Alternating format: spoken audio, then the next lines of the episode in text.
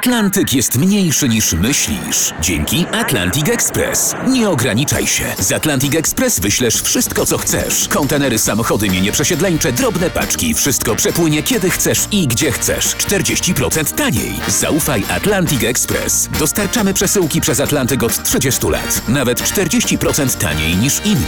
Dzwoń 1 800 775 73 63. Ekspresowo przez Atlantyk. Tylko z Atlantic Express.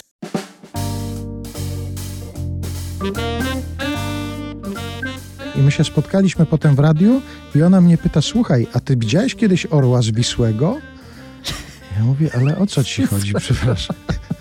I ona po prostu usłyszała orzeł z Wisły i wyobraziło jej się, że to jest taki orzeł, prawdziwy orzeł, tylko taki, który zwisa jak, jak Tak. nie topesz. jak nie topesz. No dokładnie. To są niedomówienia, czyli rozmowy niezobowiązujące w RMF Classic. Dzień dobry Państwu, przed mikrofonem Artur Andrus. Pierwsze niedomówienia po wakacjach i dzisiaj naszym gościem jest Adam Małysz. Dzień dobry. Dzień dobry, witam serdecznie. I tak sobie pomyślałem, że wakacje w Pana przypadku to tylko latem, bo zdaje się jak śnieg spadnie, to już nie ma mowy o jakimkolwiek wypoczynku. No powiem tak, jako sportowiec to zawsze te wakacje to były kwiecień, bo zawsze były przygotowania w lecie. Od maja się zaczynały do końca października, a później już start zimowych zawodów. Dzisiaj no, myślę, że mogę sobie gdzieś tam zaplanować to jednak w lecie, ale niekoniecznie, no bo jednak latem jest bardzo dużo ludzi pozajmowanych, różnych hoteli i tak dalej i jest bardzo ciepło, więc wolę gdzieś tam wrzesień, nawet październik. Coś czułem, że Pan woli jak jest chłodno. Przepraszam, ja nie powiedziałem na wstępie Adam Małysz i nie przedstawiłem, kim jest Adam Małysz, ale chyba nie muszę. Na wszelki wypadek, sportowiec, mistrz, prezes Polskiego Związku Narciarskiego. I teraz a propos tej funkcji, to chciałem zapytać, czy to jest pierwsze służbowe biurko w Pana życiu? Ja prowadzę też swoją firmę, więc biurko mam, ale swoje prywatne. Wcześniej byłem dyrektorem sportowym do spraw skoków i kombinacji norweskiej, więc teoretycznie biurko powinienem mieć, ale nie miałem, bo dogadałem się z poprzednim prezesem w ten sposób, że jednak e, ja nie potrzebuję tego biurka, bo nie, nie wysiedzę za nim. E, byłem takim dyrektorem, który bardziej był terenowym dyrektorem i przyjeżdżałem tam raz, dwa razy w miesiącu się tylko rozliczać, więc tego biurka nie potrzebowałem. No dzisiaj ze względu na funkcję już to biurko potrzebuję, bo jest mnóstwo dokumentów do podpisywania, sprawdzenia umów i tak dalej, więc to już jest bardziej potrzebne. I to już jest teraz taka typowo biurowa praca w Pana przypadku? To znaczy, ja wiem, że prezes pewnie ma różne obowiązki, bo i reprezentacyjne, i, związane z, ze spotkaniami z ludźmi, ale też jest taka typowo biurowa praca, że musi Pan przyjść na którąś godzinę, żeby podpisać papiery na przykład? No jest tak, to jest tak trochę pół na pół. Pół tygodnia jakby spędzam za biurkiem i właśnie te papiery. Oczywiście są przypadki, że, że trzeba coś czy do ministerstwa, czy do sponsorów, to nawet jesteśmy w stanie w domu podpisać. Dzisiaj jest, no jest mnóstwo udogodnień, choćby cyfrowy podpis. To jest trochę też taka praca, że my się śmiejemy w Polskim Związku Narciarskim, że jak ktoś przychodzi do nas do pracy, to nie jest tych 8 godzin, tylko on w zasadzie musi być 24 godziny na dobę pod telefonem, jak coś trzeba. Musimy być cały czas w kontakcie, bo różne są sytuacje. No, przykładowo, nie wiem, komuś odwołano y, lot y, z Japonii do Polski albo z Ameryki Południowej, więc tu trzeba cały czas działać. Oczywiście w tym momencie do prezesa to już aż tak nie dochodzi. Ja się dowiaduję zazwyczaj później o tym, ale pewne rzeczy no, są takie, które trzeba wiedzieć szybko i trzeba zadecydować, więc myślę, że tutaj akurat ta praca jest bardzo dynamiczna. Ja czytałem jakieś pana wypowiedzi z czasu, kiedy pan obejmował te funkcje i pan tam często zwracał uwagę na to, że nie może się pan przyzwyczaić do tego, że się do pana zwracają per panie prezesie. Już się pan przyzwyczaił, czy cały czas to jakoś? Różnie to bywa na pewno, coraz bardziej, ale no, jest to dziwne określenie. Z drugiej strony no, funkcja tego wymaga i gdzieś tam myślę, że trochę szacunek, ale też myślę, że ja nie czuję się jeszcze taki stary, jakby to powiedział. Zawsze się mi wydawało, że ten prezes to musi być taka poważna osoba, jeszcze nie do końca związana z tym, co ja robiłem wcześniej, ale teraz coraz częściej uświadamiam sobie, że prezes może być zupełnie inny i różny. No to jeżeli chodzi o te formalne sprawy, o sprawy funkcji, to to sobie na razie odłożymy, a na różne inne tematy jeszcze będziemy w tym naszym spotkaniu rozmawiać.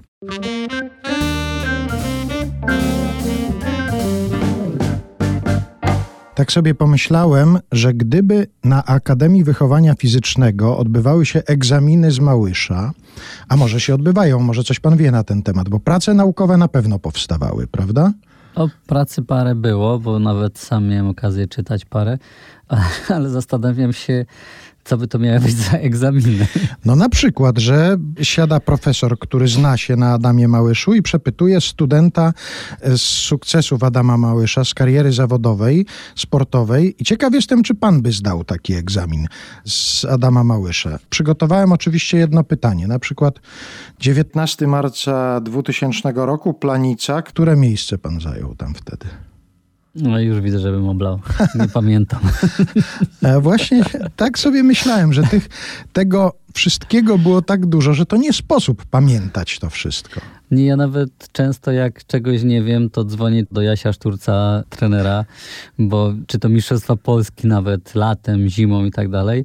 Ja tego nie pamiętam po prostu. Gdzieś tam w głowie zostaje te najważniejsze imprezy, najważniejsze medale czy puchary, ale mimo wszystko no, tego się tak do końca nie pamięta. No to nie sposób nawet, bo jak ja spojrzałem, co jest w internecie wymienione, ile tego było, kiedy i tak dalej, no to jest prawdopodobnie nie do opanowania przez nikogo. No ale pomyślałem sobie, że spróbuję pana przetestować e, w tym miejscu naszej rozmowy. A ma pan nagrane wszystkie swoje skoki, to znaczy te, które się pojawiały w telewizji, one są gdzieś zdokumentowane? Ja myślę, że są, ale pewnie w telewizji, w, w Eurosporcie, w TVP pewnie. Trochę w takich czasach żyłem, że jeszcze to było utrudnione. Dzisiaj można mnóstwo tego znaleźć w internecie. Ja nawet jak gdzieś tam się wpisze Adam Małysz, no to pojawiają się jakieś skróty czy coś zlepionego, ale myślę, że takich całych konkursów i tych skoków to ciężko jest, żeby gdzieś to znaleźć. Musiano by pewnie szukać w telewizji, w jakichś archiwach. Oczywiście poszczególne konkursy i, i, gdzieś tam jakieś takie skoki z treningów, to na pewno bym odnalazł. Na pewno mój ojciec, na pewno wujek też, który to nagrywał. Pewnie troszkę tego jest, ale to jeszcze jest na VHS-ie, czyli na, na normalnych y, kasetach, jak to dawniej było. Dzisiaj, tak jak mówię, dzisiaj mamy wszystko w zasadzie w internecie i z jednej strony może to jest fajne, bo, bo ma się dużo pamiątek, ma się większą wiedzę na ten temat. Z drugiej strony, no już się nie ma prawie żadnej prywatności. Mhm. Ja jakoś nie wiem, ale nie wyobrażam sobie pana, że pan tak siada przed telewizorem i pan sobie przegląda swoje skoki sprzed lat. Jakoś pana nie podejrzewam. Było wcześniej tak, że ja nie, nigdy nie mogłem swoich skoków oglądać z kimś, czyli zawsze było tak, że jak już miałem coś nagrane, jakieś skoki, chciałem je zobaczyć, jak to wyglądało, jakie błędy, co było tak, co było niedobrze, a co było dobre, no to raczej siadałem sami, puszczałem i przewijałem parokrotnie, analizowałem. Oczywiście oprócz tego, co gdzieś tam analizowało się od razu na treningu czy po zawodach z trenerem, ale w takim większym gronie zawsze mi było jakoś dziwnie i głupio oglądać swoje skoki. A jeszcze wracając do tej dokumentacji, do archiwizowania, pierwszą w ogóle publikację na Pana temat gdzieś ktoś ma, w domu jest, bo to często rodzice na przykład przechwytują coś takiego i pilnują, żeby pierwsza wzmianka w gazecie albo jakaś pierwsza wypowiedź do radia, żeby to gdzieś było w archiwum domowym. Coś takiego jest? Na pewno pisane, czyli na papierze gdzieś tam gazety, to tak, jakieś wycinki prasowe, bo w tamtych czasach jakby też było tak, że często po prostu nawet ludzie to zbierali, wysyłali mi różne albumy, które tworzyli z tego, więc mam to na, w archiwach. Mój kuzyn też robił takie, żeby dla mnie zrobić taką pamiątkę, więc zbierał wszystkie wycinki, które gdzieś tam miał i, i sklejał to w album.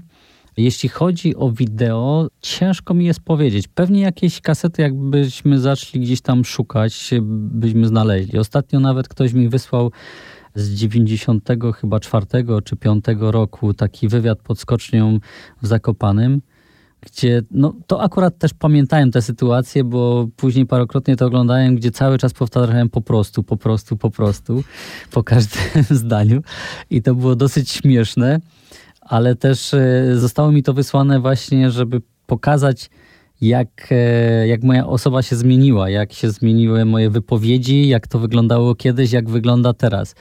Jaką ewolucję przeszedłem przez te wszystkie lata. Po prostu. Po prostu. Tak jest.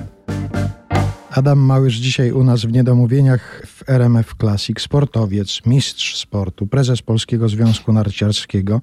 Chciałbym chwilę porozmawiać o popularności, jaką się zdobywa będąc mistrzem sportu. Zdarzają się panu takie sytuacje, że podchodzą ludzie i pytają, a pamięta mnie pan? Tam gdzieś się się. spot... I co pan wtedy robi? Udaje pan, że pan pamięta, czy mówi pan wprost, że, że to Bardzo- nie sposób tysięcy ludzi pamiętać?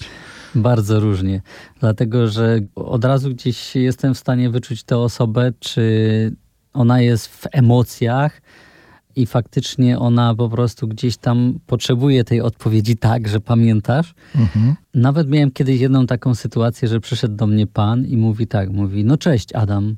Ja tak patrzę na niego, mówię, kurczę.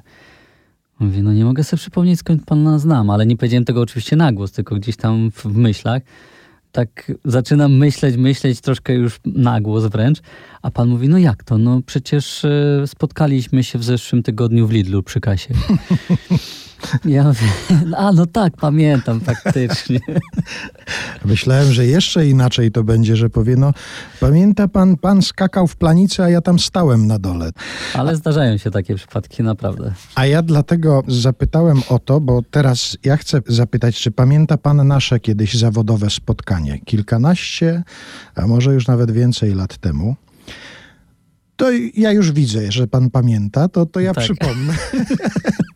To nie było przy kasie, ale spotkaliśmy się na jakimś takim spotkaniu zawodowym. Ja na scenie przeprowadzałem z panem krótką rozmowę. I ja pamiętam z kolei z tego spotkania to, że jak zeszliśmy po tej rozmowie e, na scenie, to pan powiedział: Boże, jaką wy macie trudną robotę, że tak wyjść przed ludzi i tak rozmawiać. Coś takiego było. I ja sobie pomyślałem wtedy, mhm, my mamy trudną robotę, a jak ja bym usiadł tam na tej desce tak wysoko, to Ja to, to jest zawsze- łatwa robota. Ja to zawsze mówię tak, że bo jak ktoś podchodzi do mnie i właśnie mówi w ten sposób, że, że mamy trudną robotę, no to też jest tak, że chyba w każdym jakby zawodzie, tak samo waszym jest, że wy gdzieś dążycie do tego i to też jest okres i czas, który potrzebujecie, żeby się w to wgrać, przyzwyczaić do tego, zrobić ten krok do przodu, postęp taki, że pierwsze kroki zawsze są trudne i tak samo jest e, w skokach narciarskich. No, nie idzie się od razu na skocznię do lotów narciarskich, na dużą skocznię, tylko zaczyna się, pierwsze zjeżdża się spod progu, później się idzie na malutkie skocznie i tak coraz wyżej, coraz wyżej.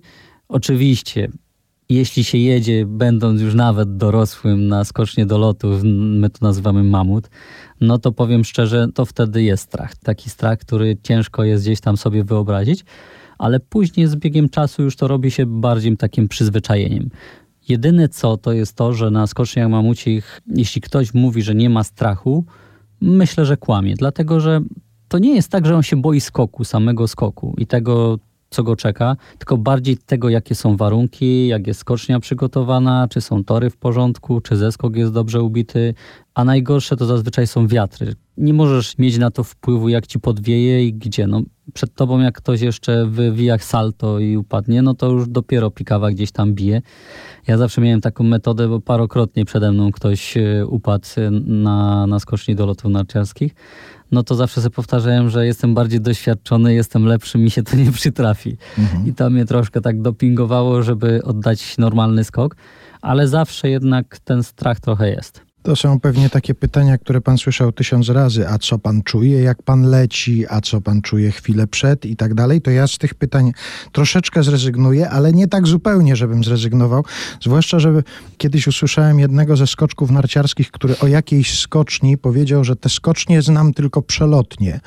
Ja pomyślałem sobie, że to, to ładne określenie, że te skocznie zna tylko przelotnie. A pan siedząc tam i przygotowując się do tego skoku, miał jeszcze taką możliwość, chęć, żeby rozejrzeć się wokół siebie? Czy tam już się jest tak skoncentrowanym, że człowiek nie patrzy na to, co jest dookoła, tylko tak się koncentruje na tym, że zaraz będzie musiał ruszyć, że ten świat dookoła go już nie interesuje, nie może go interesować nawet? To jest bardzo różnie i myślę, że każdy skoczek trochę inaczej sobie radzi ze stresem i koncentruje.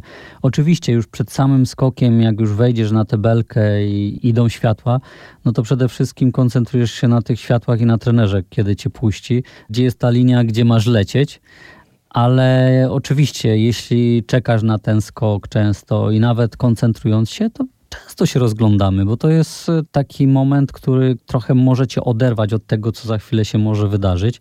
Każda taka rzecz, która spowoduje, że nie wiem, będziesz miał mniejszego stresa, takich bodźców, które mogą ci przeszkodzić, to jest jakby potrzebna. To jest też tak, że wiele osób myśli, że, że zaczyna pracę z psychologiem i to jest tak, on strzeli w palce i naraz ty jesteś spokojny. Nie do końca tak jest. Jest tak, że jednak cały czas gdzieś tam ten nerw jest i ten stres. Tylko psycholog przede wszystkim uczy cię metod, jak sobie z tym radzić, jak przekształcić właśnie ten stres w bardziej pozytywne to, co masz zrobić na, na skoczni podczas oddanego skoku, a przede wszystkim myśli, jak kontrolować pewne myśli. Ja pamiętam ze swoich czasów, że miałem coś takiego, że zawsze jechałem i za wcześnie się odbijałem. No i ja zawsze jak e, były treningi, nie myślałem o takich rzeczach, to wychodziło mi super, później przychodziły zawody, bach, najlepsze miejsce, tam 20, 30, czasem do 30 się nie zakwalifikowałem. No i chciałem pracować z psychologiem i, i wtedy właśnie Jasiu Blecharz nauczył mnie tego, że ty nie możesz myśleć do tego, że się za wcześnie odbijesz. Właśnie ty musisz na odwrót myśleć, jak to masz zrobić i wtedy to wykonasz. Bo jak ty myślisz za długo o tym, jak tego masz nie wykonać, to to wykonasz właśnie. Tak niestety jest nasza głowa skonstruowana. Jeszcze o jedną rzecz dopytam. Ja wiem, że to może brzmieć tak, jakbym sam się przygotowywał do tego typu zajęć, ale raczej nie, tylko z tak z ciekawości. Pytam, a kiedy wiadomo w czasie skoku, kiedy pan wie, że poszło dobrze albo poszło źle? W tym momencie mhm. dopiero jak widzi pan wynik na tablicy świetlnej jakiejś, czy pan już w którymś momencie wie, że to jest dobry skok albo To jest super pytanie i rzadko jest zadawane przez dziennikarzy właśnie a zawodnik zazwyczaj wie już po wyjściu z progu, czyli jak się odbił. Często jest tak, że on po prostu już czuje to, że to było to. Trafił w próg, że jest dobre powietrze. Oczywiście są skoki takie, że nie wiem, wieje mocno i ty mimo to, że się dobrze odbiłeś, to nie jesteś w stanie odlecieć, bo dostaniesz wiatr tylny lub taki boczny z tyłu. Ale jeśli wyjdziesz z progu i, i czujesz to i naraz dostaniesz to powietrze pod narty, no to wiesz, że ten skok już będzie dobry, a potem tylko i wyłącznie jest ta przyjemność i chęć tego, żeby jak najdalej jeszcze skoczyć. Oczywiście są w drugą stronę. Są takie skoki, że coś nie wyszło, jesteś wysoko, szczególnie na większych skoczniach i chcesz jak najszybciej na ziem, e, żeby się nie rozbić. I wtedy też jest kłopot taki, że próbujesz jak najszybciej gdzieś tam wylądować. Największym problemem jest to, jeśli zawodnicy uginają nogi w powietrzu. Jednak e, w skokach narciarskich jest coś takiego, że ty ratując się często nie możesz podkurczyć nóg, bo wtedy no, automatycznie idziesz do salta. Ratujesz się tylko i wyłącznie ciałem, tutaj tłowiem i, i rękami. Ale nogi muszą być napięte. No, my mamy na nogach jednak narty, które mają przeszło 2 metry. 2,40, 2,50 niektórzy mają zawodnicy. Są dosyć szerokie, bo 10-11 centymetrów, e, więc no, to jest bardzo duży opór mimo wszystko. Bez tego zawodnik by nie skoczył, więc to powoduje cały ten opór i tę powierzchnię nośną, która daje ci, żebyś, e, my to nazywamy lecieć. Niektórzy aerodynamicy twierdzą, że opadać, czyli jak kto na, jak najwolniej opada, ten najdalej skoczy, ale mimo wszystko przyjęło się, że my jednak latamy. Słuchając tego, jak pan mówi o tych lotach, o tych skokach, o swojej pasji narciarskiej, zastanawiam się, czy takie sformułowanie, że Adam Małysz zakończył karierę sportową, czy ono w ogóle ma sens? Wiem, ja często odpowiadam tak, jakbym jeszcze dalej skakał, ale to jest tak, że człowiek się po prostu nakręca przy tym, tyle lat to robił, że cały czas jakby gdzieś tam to jeszcze czuje i po prostu w tym jest i siedzi. No dobrze, ale da się z tego tak całkiem zrezygnować? To znaczy odpiąć narty i już nigdy nie skoczyć? Czy to ja wiem, że może pytam o zbyt intymne szczegóły życia, ale czy zdarza się panu, tak jak nikt nie widzi, to jednak gdzieś tam sobie wyjść i skoczyć? Na nartach skokowych e, nie oddaję skoku od zakończenia. Wielu dziennikarzy mówiło, że jak będę zapinał narty skokowe i będę chciał iść gdzieś tam skoczyć sobie dla choćby przyjemności, to żebym dał znać, bo to oczywiście będzie sensacja. Nie zapiąłem tych nart póki co. Nie mam takiej jakby potrzeby. Oczywiście jak jadę sobie gdzieś tam na, na narty zjazdowe, no to jak widzę jakąś hopkę czy cokolwiek, no to jest jasną sprawą, że od razu skoczę. gdzieś tam jest pozycja przyjmowana, odbicie V.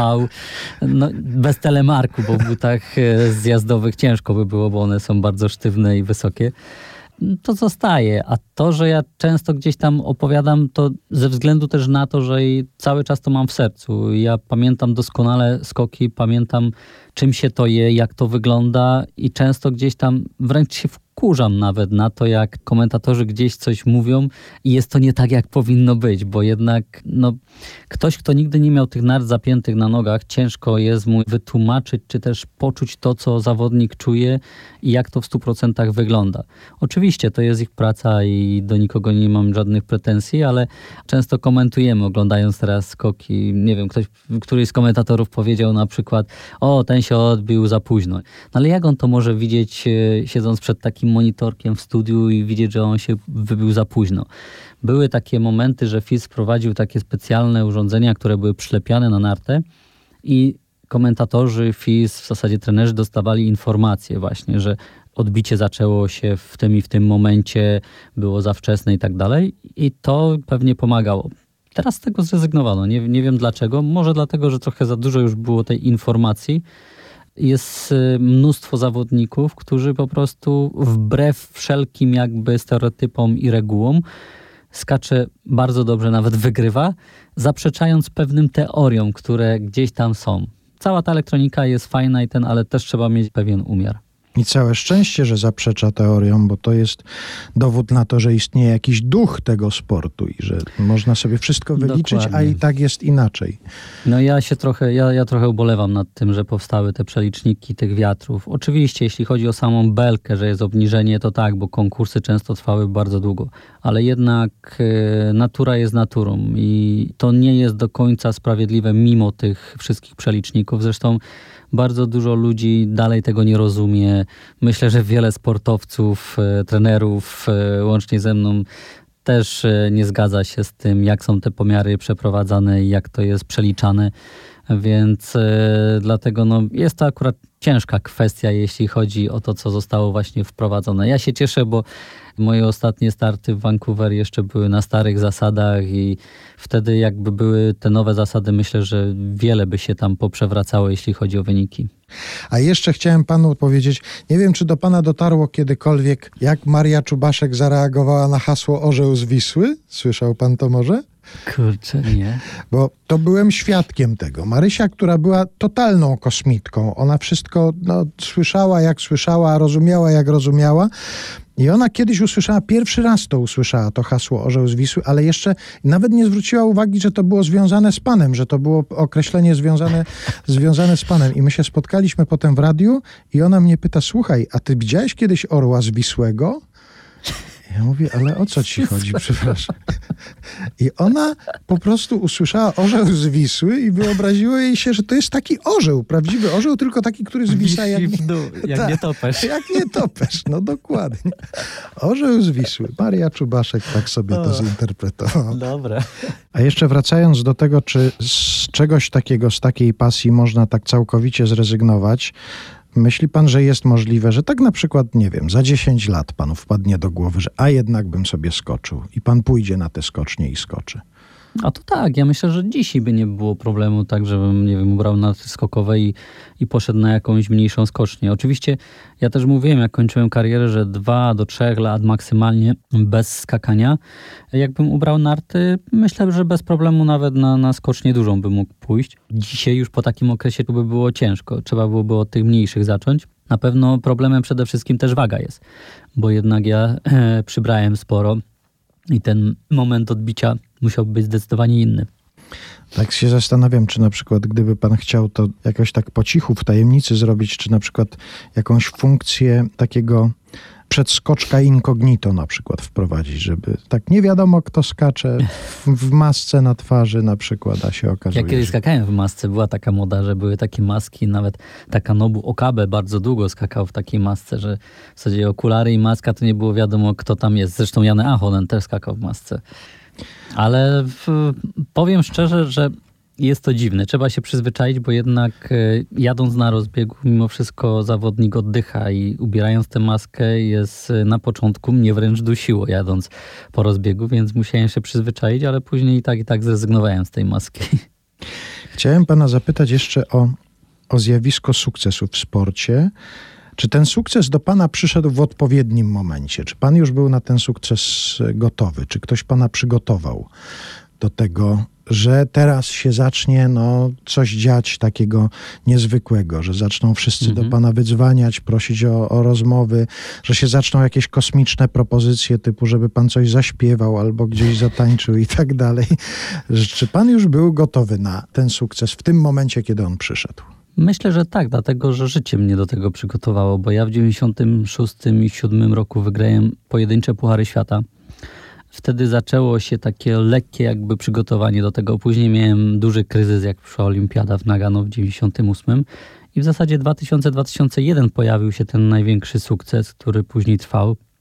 I to spowodowało te wcześniejsze gdzieś tam drobne sukcesy, że już wiedziałem czym, jak to jeść i jak się do tego przygotować. I oczywiście najtrudniejszy okres był 98, gdzie ja już w zasadzie miałem zamiar zakończyć karierę. Wtedy zresztą no, dzięki rodzinie i zaangażowaniu no, zacząłem bardzo mocno pracować nad tym, żeby wrócić.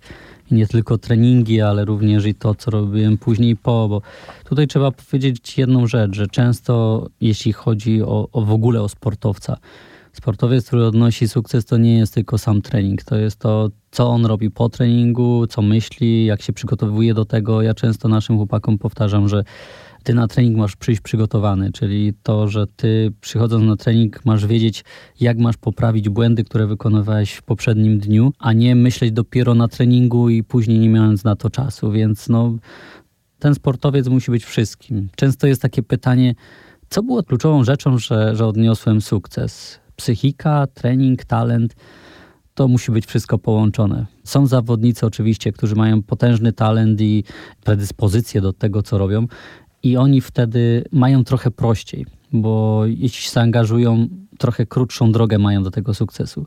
Ale oczywiście nigdy nie wyklucza się tych, którzy no, teoretycznie nie mają aż takich predyspozycji do tego, ale ciężką pracą i tak i tak dochodzą do sukcesu. Ale ktoś z panem nad tym przygotowaniem do odniesienia sukcesu pracował wtedy? To znaczy mówił panu właśnie takie rzeczy? Czy to do tego trzeba było dojść samemu? Myślę, że w wielu kwestiach samemu. Ja pracowałem od 98, 8-9 to było już z psychologiem, ale bardziej pod kątem pracowaliśmy z samego treningu, skoków, koncentracji. Ja miałem takie szczęście w tym wszystkim, że trafiłem na menadżera Austriaka. To był też już świętej pamięci menadżer Andiego Goldbergera, Tomasa Morgensterna.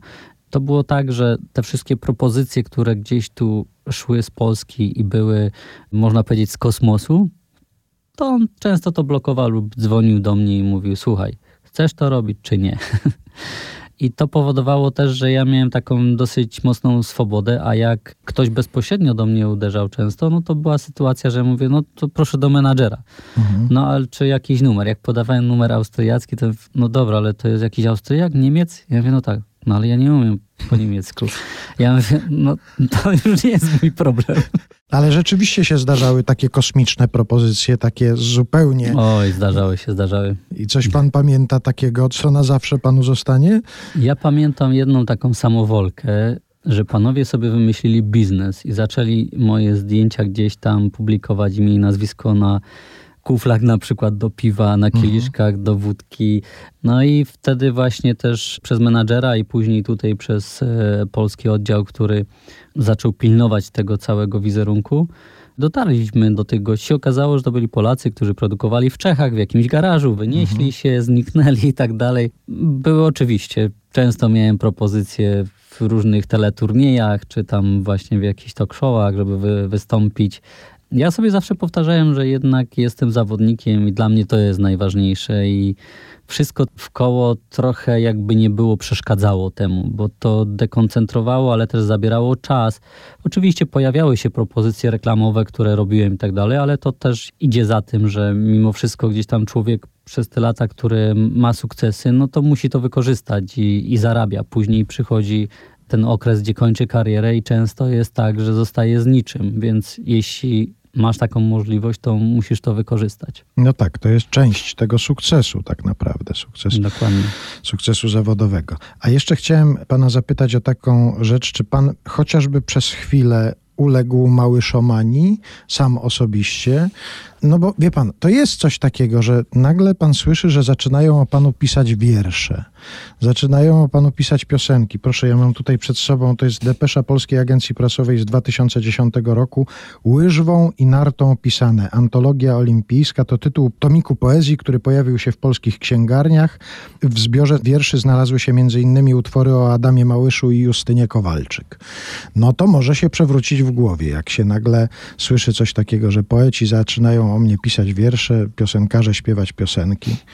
Ja powiem szczerze tak, ja nigdy do mojej głowy gdzieś tam nie dopuszczałem tego, że jest coś takiego jak mały szomania. Ja dopiero po zakończeniu kariery zaczynałem przeglądać to wszystko, jak to wyglądało za tamtych czasów, żeby sobie przypomnieć faktycznie. I dopiero wtedy do mnie docierało, że to zjawisko powstało. I dla mnie to było coś w ogóle nie do pomyślenia. Jak ktoś mówił mi, że na przykład ja coś muszę zrobić, bo ja jestem osobą publiczną, to mnie najbardziej y, denerwowało, bo ja y, nie twierdziłem, że jestem osobą publiczną.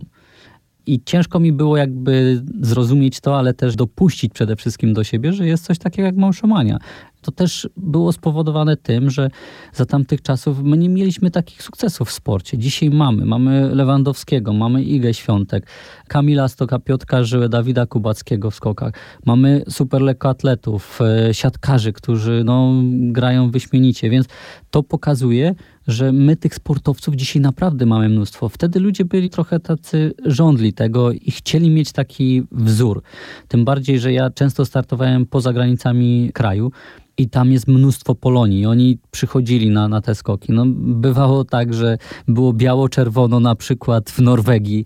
Bywało tak, że w Stanach jak skakaliśmy, no to byli wręcz sami Polacy na skoczni. Zresztą tak było też i w ubiegłym sezonie w Lake Placid, więc no to jest coś, co ludzie uwielbiają i oni uwielbiają się wtedy utożsamiać się z Polakami, e, ze swoim narodem. Czują się wtedy dumni. A no Polak potrafił, że wyszło coś takiego, że wcześniej wstydziliśmy się jadąc na, na zachód, że jesteśmy, przyjechaliśmy z Polski, bo postrzegano nas, że pewnie przyjechał ukraść samochód, no bo taką mieliśmy opinię albo, albo coś innego. Więc, a dzisiaj zupełnie inaczej jesteśmy traktowani. Jesteśmy w Unii Europejskiej, mamy otwarte granice, możemy się przemieszczać. Polak bardzo często często dzisiaj jest traktowany jako człowiek e, nie tylko sukcesu, ale dobry fachowiec. Tych fachowców brakuje u nas w Polsce, bo oni wyjechali za granicę i tam pokazują się z jak najlepszej strony. E, ja wielokrotnie słyszałem, czy to w Norwegii, nawet e, Romoren kiedyś do mnie podszedł i mówi: Adam, wiesz co, ja bym potrzebował od ciebie trzy autografy ja tak patrzę na niego i mówię, no ale na co ci boję autografy? Wiesz, bo mam takich e, panów z Polski, remontują mi mieszkanie. Super goście, tak robią. Mówi, kurczę, powiedzieli w trzy miesiące to zrobią. Norwedzy powiedzieli mi, że prawie rok. I oni są twoimi fanami, abyś mi dał autografy, wiesz, też lepiej by mi było później z nimi rozmawiać. I, więc to jest fajne. To, to pokazuje, że faktycznie to ma jakby jakieś odzwierciedlenie i, i, i wtedy dociera do ciebie, że faktycznie coś takiego jak mały szomania mogła istnieć. I cały czas, jak się okazuje, coś na Małysza można załatwić na autograf Małysza. Przynajmniej w Norwegii. Dokładnie. Była też samochód, to też niedawno się dowiedziałem, Małyszówka, czyli e, Audi, to, które wygrałem na turnieju czterech skoczni. Od tamtego czasu w Polsce nazywają ją Małyszówka, więc to też jest jakby kolejna rzecz, która gdzieś tam pozostała.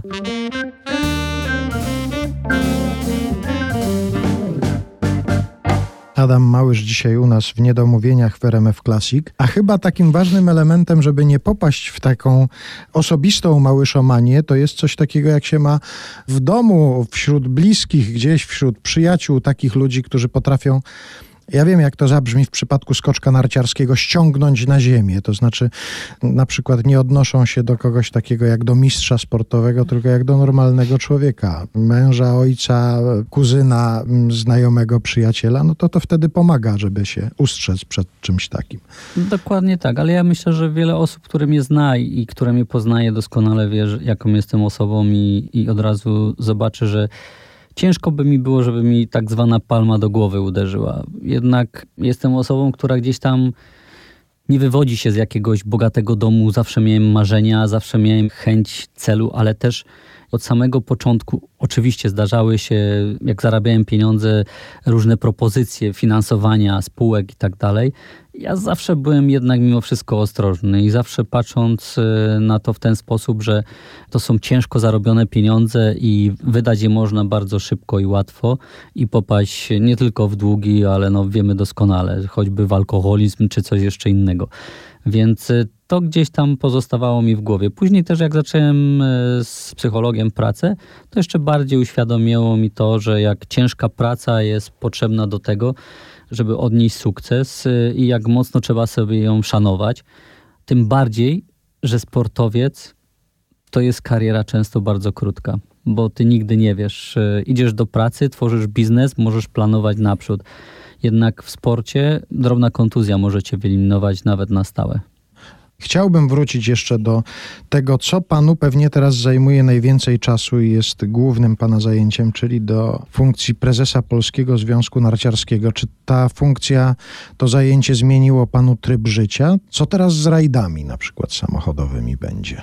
Ma pan na to czas? No nie mam, nie mam na pewno, ale to też jakby pewnie bym do związku nie trafił, gdybym dalej udało mi się kontynuować e, karierę w, rajdach samochodowych.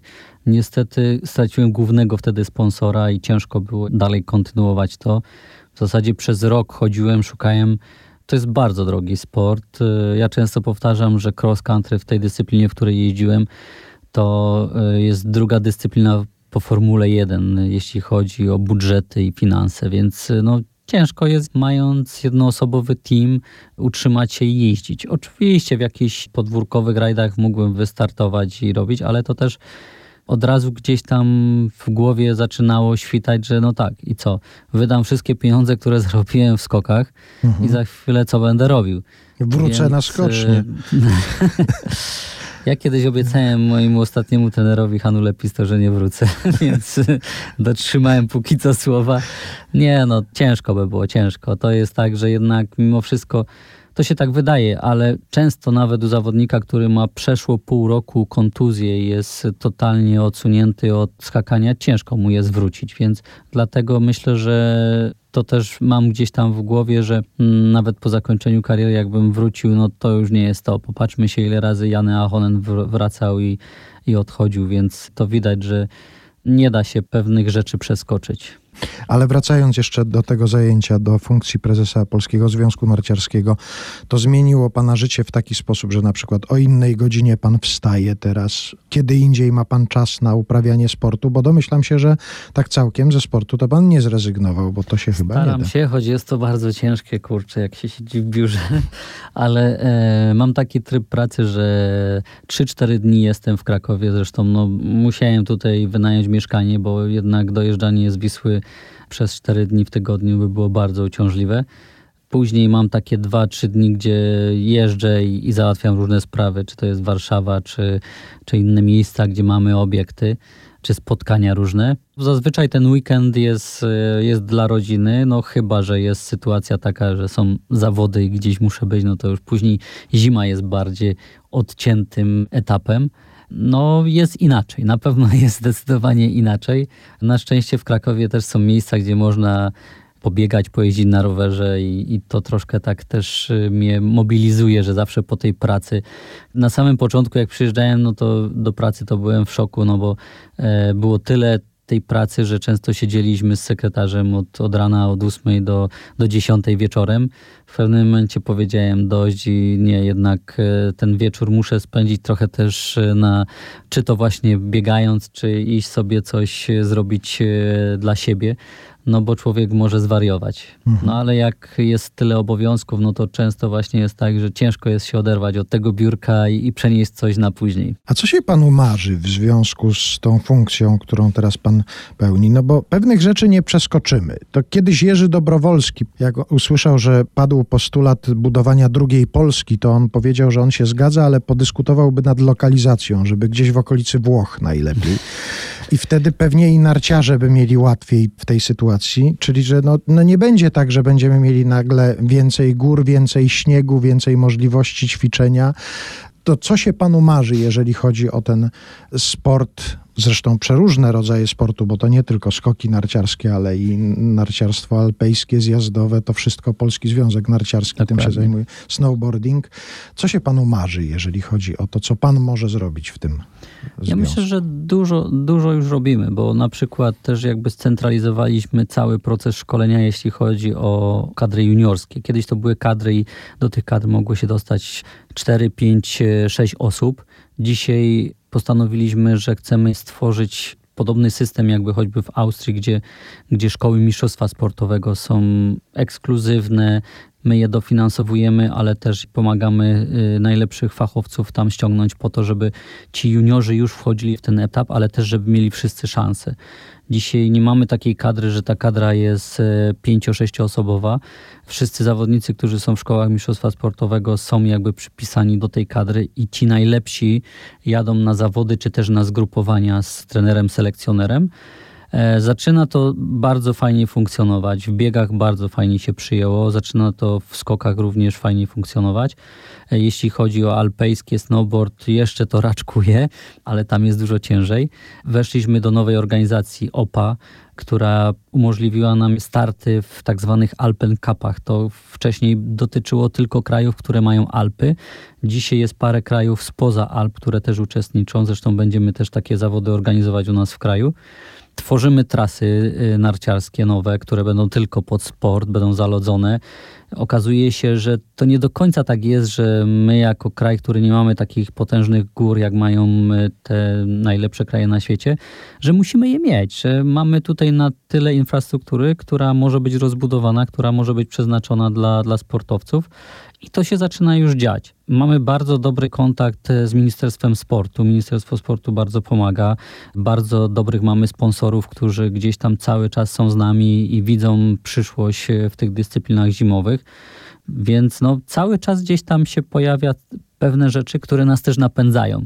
Mnie napędzają. Jeśli mogę w czymś pomóc, mogę coś zrobić fajnie, mogę coś e, udogodnić zawodnikom, żeby lepiej się im e, startowało, lepiej e, dążyło do, do celów i odnoszenia sukcesów, to sprawia mi wielką przyjemność, ale też wiemy doskonale, że musimy cały czas zachęcać młodzież, bo dzisiaj jest coraz ciężej z tym, żeby zachęcić młodzież do, do sportu.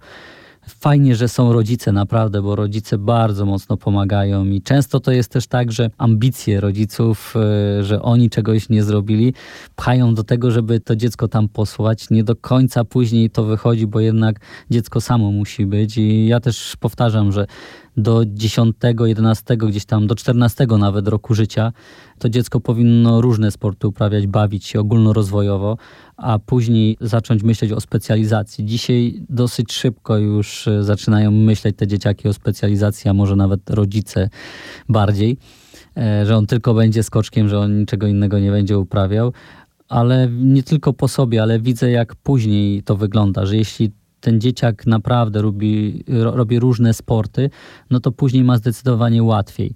E, Na przykład kiedyś z Jasiem Szturcem rozmawiałem, trenerem z, od naszego, z naszego klubu z Wisły, który mówił, że żeby zachęcić też te dzieciaki, to ubrał im biegówki na nogi i dał im piłkę do, do nogi i oni grali na boisku na nartach biegowych.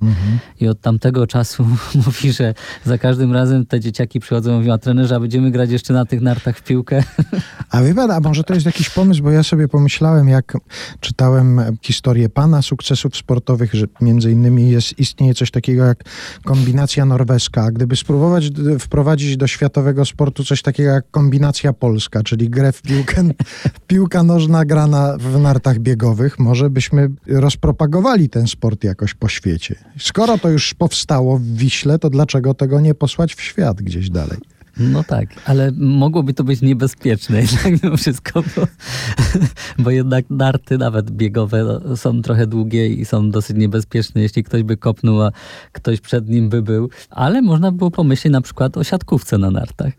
Kombinacja polska. Niech to Tak. się tak nazywa i niech to idzie w świat. To ja panu życzę, żeby o prezesie Adamie Małyszu pisano wiersze i piosenki, tak jak kiedyś pisano o skoczku Adamie Małyszu. Bo Oj, będzie ciężko. Patrząc, patrząc na, szczególnie na dzisiejsze czasy, to to będzie ciężko. Jest bardzo dużo pozytywnych y, i, i bardzo przyjaznych ludzi, ale jest też bardzo dużo takich, którzy no, mimo wszystko lubią dokuczyć. No zaraz, ale jak pan startował, to co, to było łatwo? Nie było łatwo, ale chyba nie było tyle mediów społecznościowych i przede wszystkim, jeśli ktoś chciał ci coś powiedzieć, to powiedział ci to prosto w twarz. Aha. Dzisiaj może gdziekolwiek napisać i się nie podpisać i to gdzieś tam później zostaje. No, ale miejmy nadzieję, że tak jak w pewnej piosence było zaśpiewane, że ludzi dobrej woli jest więcej i tego się O trzymajmy. właśnie, tego i jest ich więcej na pewno. Chciałem pana zapytać o jeszcze jedną rzecz, bo media w ostatnich dniach obiegła sprawa związana z galerią w Wiśle Mhm. i chciałbym, żebyśmy naszych słuchaczy uspokoili. To, co się tam stało, że doszło do zalania galerii, w której są Tak. zebrane trofea, nie spowoduje, że ta galeria zniknie. Nie, na, na dzień dzisiejszy otworzyliśmy galerię. Trzy dni i, i noce w zasadzie pracowaliśmy nad tym, żeby wypompować tę wodę, usunąć całe błoto, które tam naniosło. Na szczęście większość eksponatów było w, w gablotach na podwyższeniu, więc te tam 20-30 centymetrów, które wpłynęło do, do galerii, bo na zewnątrz było dużo, dużo więcej, no spowodowało, że bardziej takie uszkodzenia tych właśnie różnych półek i, i pewnych eksponatów, które no niestety musieliśmy usunąć, bo bo były na tyle zalane, że, że nie szło ich wystawić, ale udało nam się już e, otworzyć galerię, żeby ci, którzy są jeszcze w Wiśle i chcą zwiedzić, mogli odwiedzić. Też jest trochę taka prośba, żeby nie za bardzo krytykować, jak, w jakim stanie jest teraz galeria. Ona już od paru lat nie była remontowana, ale to też ze względu na to, że cały czas mamy obietnice z, nie tylko z miasta, ale i z z urzędów, że powstanie nowa galeria w centrum miasta. Już jesteśmy po podpisaniu listu intencyjnego, ale cały czas czekamy na finansowanie. No i dlatego no, ciężko nam jest w tym momencie inwestować w to, żeby zainwestować tutaj, a później otworzyć coś zupełnie nowego, bardziej nowoczesnego, żeby też przyciągnąć e, młodzież. Ale było dużo głosów takich, że ludzie, nawet jak sprzątaliśmy, to przychodzili i chcieli oglądać, więc e, uznaliśmy, że musimy stanąć na wysokości zadania i z pomocą rodziny i, i, i znajomych udało się oczyścić i, i doprowadzić do takiego stanu, że ona jest otwarta i można dalej ją zwiedzać. Czyli jeżeli ktoś się wybiera do Wisły, to galerię trofeów Adama Małysza może zwiedzić, może, Może zobaczyć, przyjść i tak. zobaczyć. A jeszcze wracając, bo zaczęliśmy to dziwne, takie pierwsze powakacyjne wydanie e, niedomówień, które właściwie już wokół śniegu. To tak jakby w oczekiwaniu na pierwszy śnieg była ta audycja. To jeszcze pana tak zapytam, ale przegląda pan codziennie, sprawdza pan prognozy, patrzy pan na jakieś kamerki internetowe, czy tam już gdzieś jest śnieg i już... Czy pan Jesz- za tęsknił? jeszcze Jeszcze nie tęskni. Jeszcze za wcześnie na pewno, ale już y, początek października na pewno już będą obserwacje co i jak. Choć y, w dzisiejszych czasach jest bardzo ciężko jakby cokolwiek przewidzieć i, i- i patrzeć nawet na prognozy, bo to się tak zmienia, że myślę, że nawet synoptycy mają ciężko przewidzieć cokolwiek, jak to będzie wyglądało, tym bardziej parę miesięcy do przodu. No to życzę sportowcom, narciarzom różnych dyscyplin tego sportu tyle śniegu, ile będzie trzeba. Dokładnie. Przede wszystkim mrozu. Dzisiaj mrozu trzeba, bo jednak mimo wszystko sporty zimowe dzisiaj większość jest na śniegu, który jest z armatek śnieżnych. Naturalny śnieg bardzo szybko schodzi, więc y, jednak jak jest ten mróz, to, to jest dobrze. To bardzo, bardzo się cieszę, że jeszcze w trakcie trwającego lata my już mówimy o tym, że życzymy sobie mrozu. Tak, Bardzo dziękuję za tę rozmowę. Adam Małysz był naszym gościem. dziękuję bardzo.